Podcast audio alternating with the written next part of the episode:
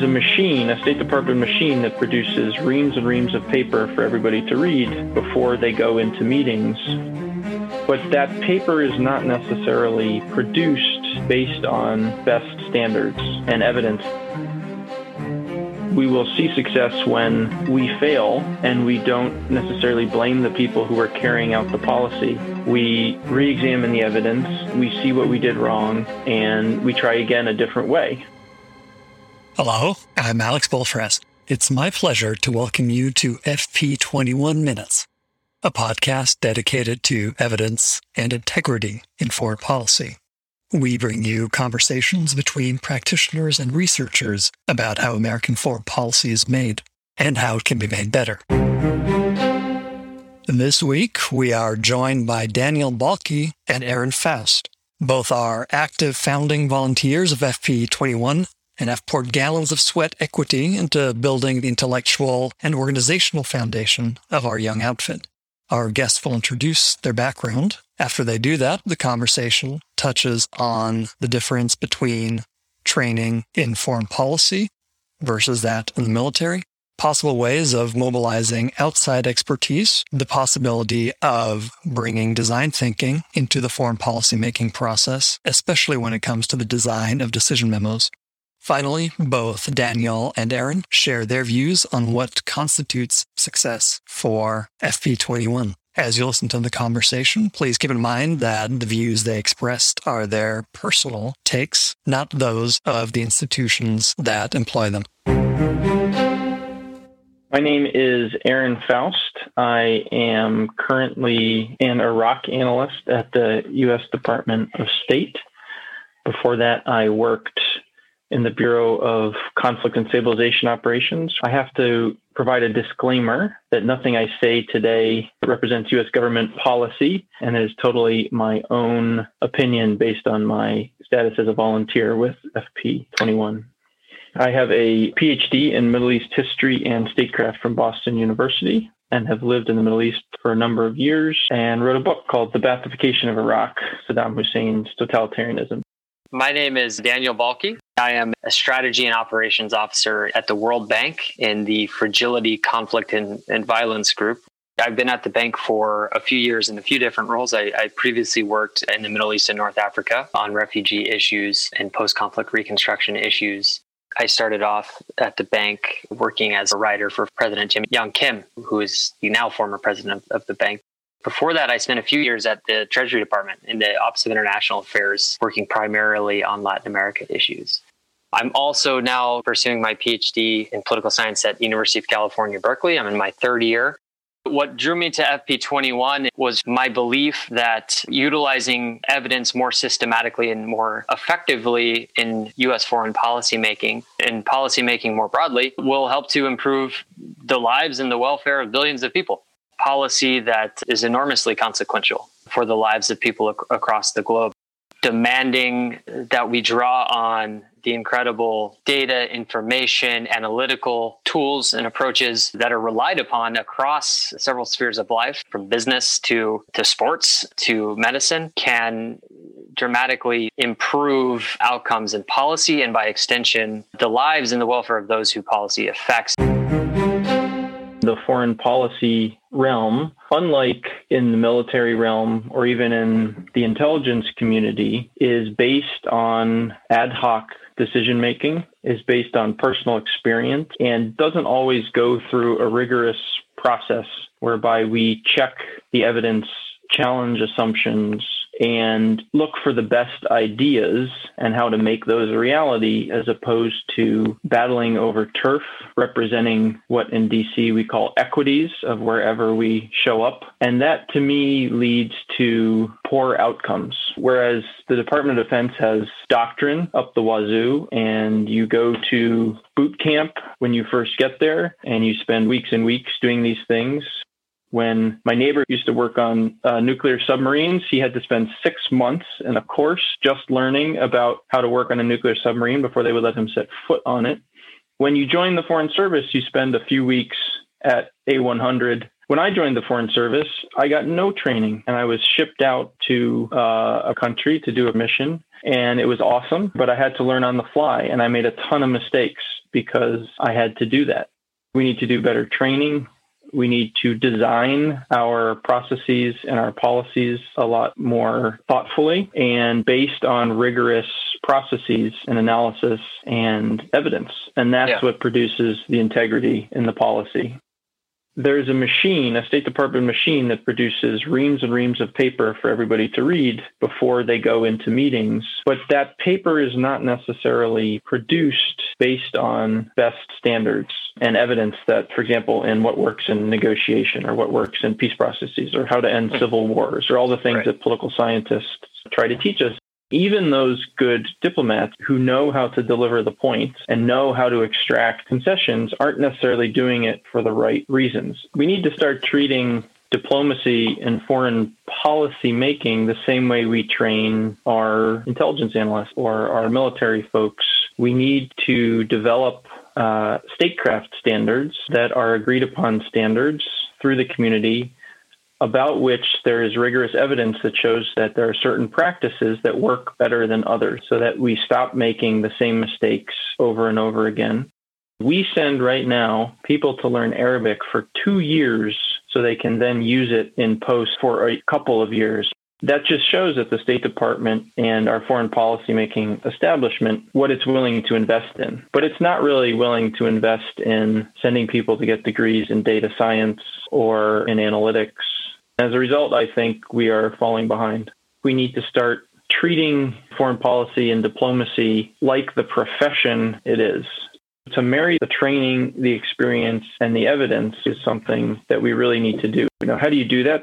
Obviously, we need more training at the beginning, we need more training in the middle, and we need more training when folks get into the senior foreign service. And we, the State Department really needs to value that, and they need to value expertise in particular topics sometimes folks don't want to admit that they don't know or they don't feel like they have time to ask. And so we need a, a repository of people who can provide those things, whether they're inside or outside the government on short basis.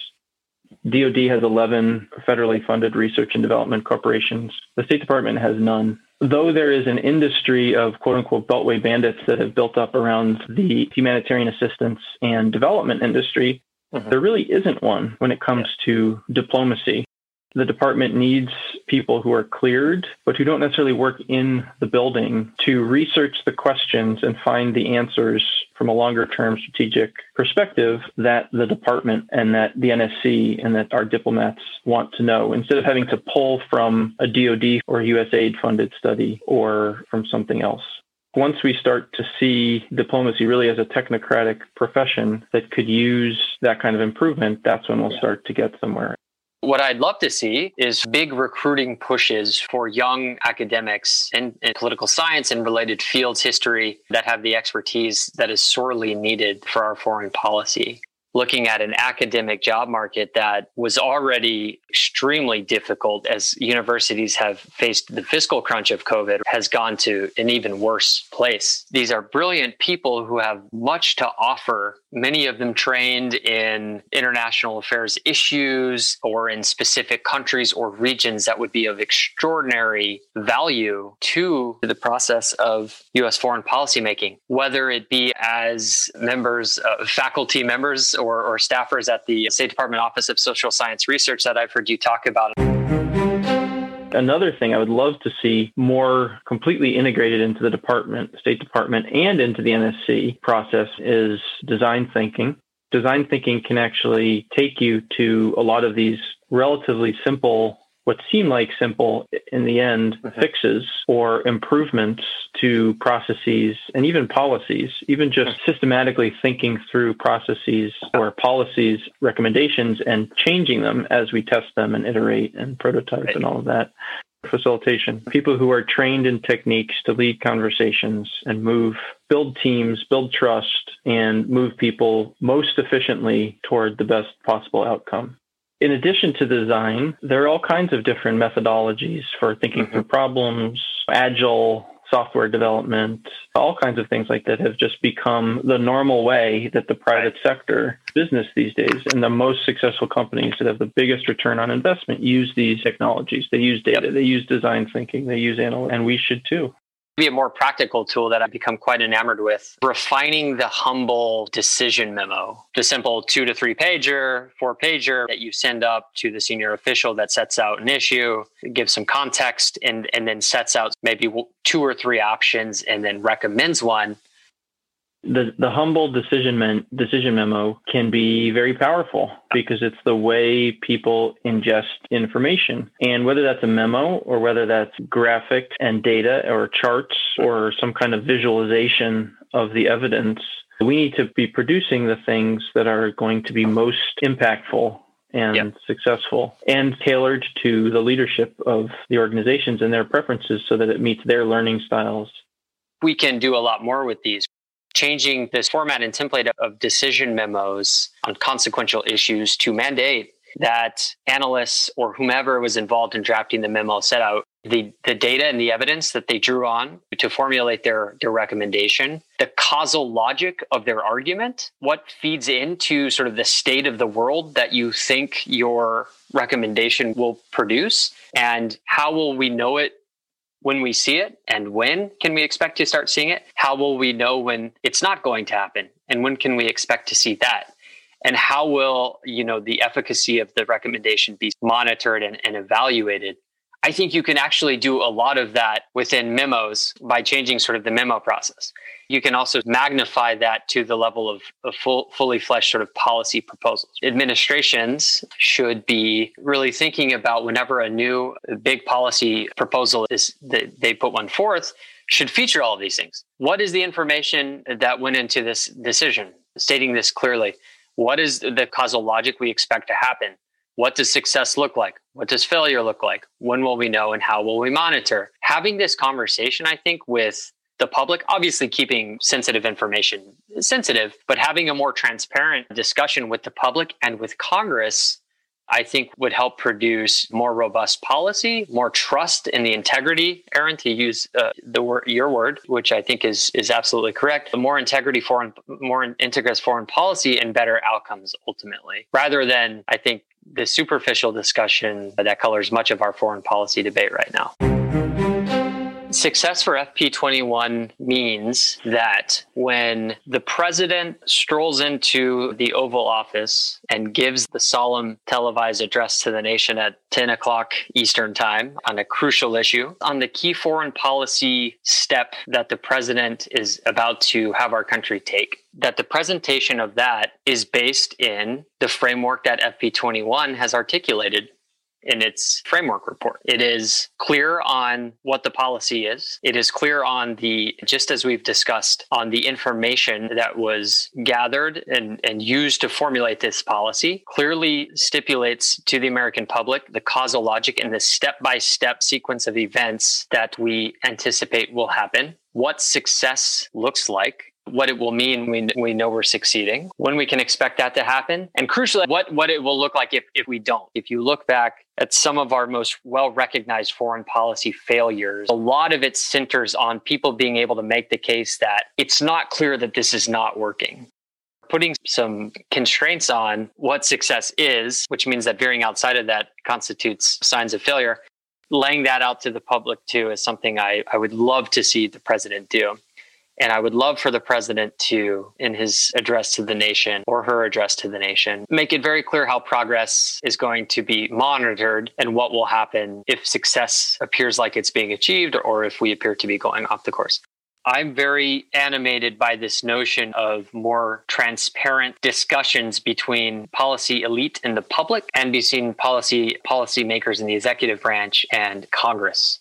The situation I just laid out for the president addressing the nation I would love that to be the basis of congressional testimony and discussions between executive branch witnesses and members of Congress. We will see success when we fail and we don't necessarily blame the people who are carrying out the policy. We re examine the evidence, we see what we did wrong, and we try again a different way. We will also see success when we see the entire foreign policy establishment, from the president to the NSC to Congress to the State Department and to all the other agencies, pulling in the same direction very effectively. Right now, these organizations or agencies go up to the Hill and they try to provide as little information as possible to get through the hearing and justify the policy that has been made with relatively little input from Congress so that Congress feels like it has to pass laws that, in fact, restrict our options when we're making foreign policy, provide onerous reporting requirements for these agencies, sapping energy and resources. Mm-hmm. U.S. foreign policy has the ability to, and whether it likes it or not, has a huge effect on the world. When it's done poorly, it affects a lot of people all over the globe, and it affects Americans to a significant degree. If you had a chance to read this week's newsletter, You'll have seen that we're supremely excited to have received our first grant from Carnegie Corporation. Until now, FP21 has been an entirely volunteer effort. Even our theme composer, Ronan McDermott, is still waiting on the bottle of whiskey I promised him. The good news is that this generosity from the Carnegie Corporation will help grow the community and get more people involved. Plans are underway. Speaking of money, we also have a donation button now. It's pretty.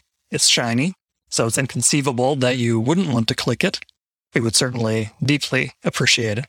Another item you might have seen in the newsletter is mm-hmm. that Ryan will be stepping back from his role as chief scribe to focus on his new government job. Congratulations, Ryan. Another staff departure I'm sad to announce is our intern, Emma Jobson, who has done a lot of terrific work behind the scenes on this very podcast, the fruit of which will become apparent in the coming weeks. The item in the newsletter that caught my eye was from an article that Rosa Brooks wrote for the New York Times. She's the author of the terrific book, How Everything Became War and the Military Became Everything. She has also served as a policy advisor at the Pentagon and is a Georgetown law professor.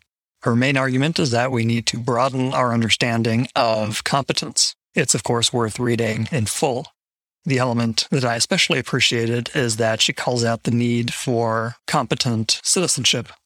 Here's a quote directly from the article We need citizens who understand our political system and who are capable of evaluating competing arguments, and we need leaders capable of developing and carrying out wise policies. That sentence to me really encapsulates much of the drive behind FP21 and its focus on process. You can almost call it the plumbing of foreign policy.